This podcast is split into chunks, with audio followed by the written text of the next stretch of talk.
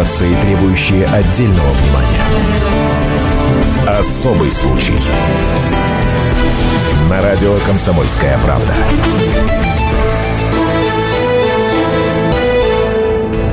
Вряд ли сегодня найдется человек, который не слышал имя чемпионки России по пауэрлифтингу Татьяны Андреевой. Известность 22-летней жительницы Алтайского края принесли вовсе не спортивные достижения, а громкий судебный приговор. Два года назад Андрееву осудили за убийство мужчины, который, по словам спортсменки, пытался ее изнасиловать. Дело Андреевой раскололо страну на два лагеря, и страсти не утихают до сих пор.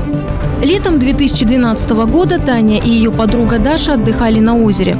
Туда их подбросили на машине знакомые ребята Сергей Черкайкин и его двоюродный брат, которых девчонки встретили по пути на водоем. Они же пообещали забрать их вечером и отвезти обратно в город. Приехав за девушками после работы, молодые люди предложили провести вечер вместе. Те были не против. По пути заскочили в магазин, взяли пиво и закуски. Таня от спиртного отказалась, попросила только бутылку воды.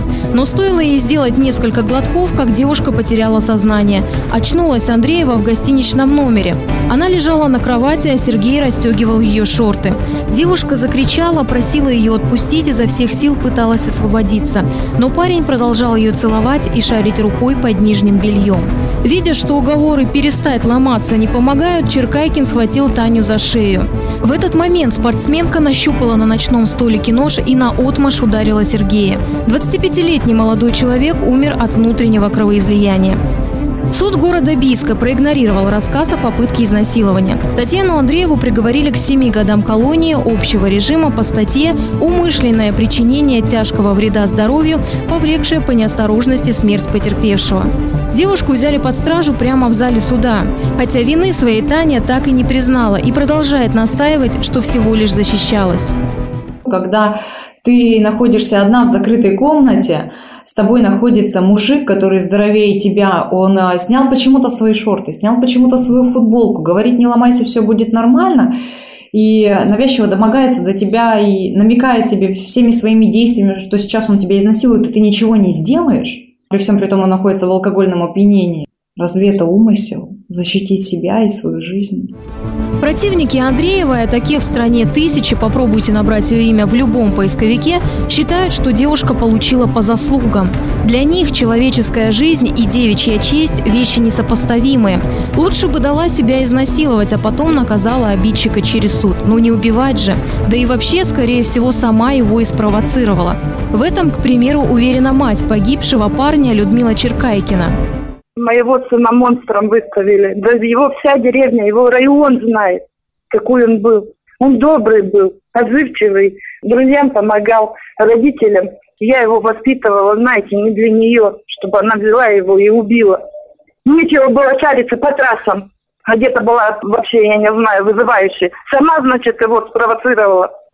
Материнское сердце можно понять, но многие люди в нашей стране не хотят соглашаться с тем, что женщина не имеет права на самозащиту, что лучше позволить себя изнасиловать, унизить, избить до полусмерти, но, как говорится, не доводить до греха. Год назад известный российский режиссер-документалист Елена Погребишская запустила краудфандинговую кампанию в интернете. Всего за неделю она собрала 3 миллиона 300 тысяч рублей на съемки документального фильма о Татьяне Андреевой. На миллион больше, чем просила. Излишек Погребишская передала семье Татьяны, чтобы они смогли выплатить моральный ущерб матери убитого, и девушка в будущем получила право на условно-досрочное освобождение. История Тани Андреевой меня так и зацепила, потому что это могла быть история практически каждой женщины в России. Татьяну пытался изнасиловать пьяный парень, и она защитилась. И тогда почему ее так ненавидят сотни мужчин и женщин, ей незнакомых по всей России? Почему в соцсетях существует группа «Татьяна Андреева виновна» для тех, кто против этой твари? Там так написано. Почему? Ответить на эти вопросы Елена Погребишская пытается в своем фильме, съемки которого как раз сейчас проходят на Алтае. Что касается самой Тани, то сидеть ей предстоит еще пять лет. В колонии она делает радиогазету «Реальный взгляд» о жизни заключенных, транслирует фильмы и лекции по внутреннему телевидению, а еще ведет спортивные секции по волейболу, кроссфиту и ЛФК.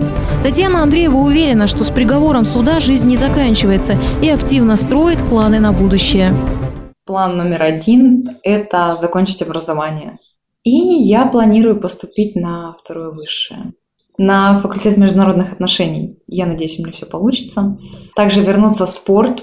Я не думаю, что сразу в профессиональный, но надеюсь, мне хватит моих возможностей и, главное, усилий и стараний, чтобы вернуться все-таки в профессиональный спорт. В принципе, я буду не такая уж и старушка, чтобы уже уходить из него. Особый случай.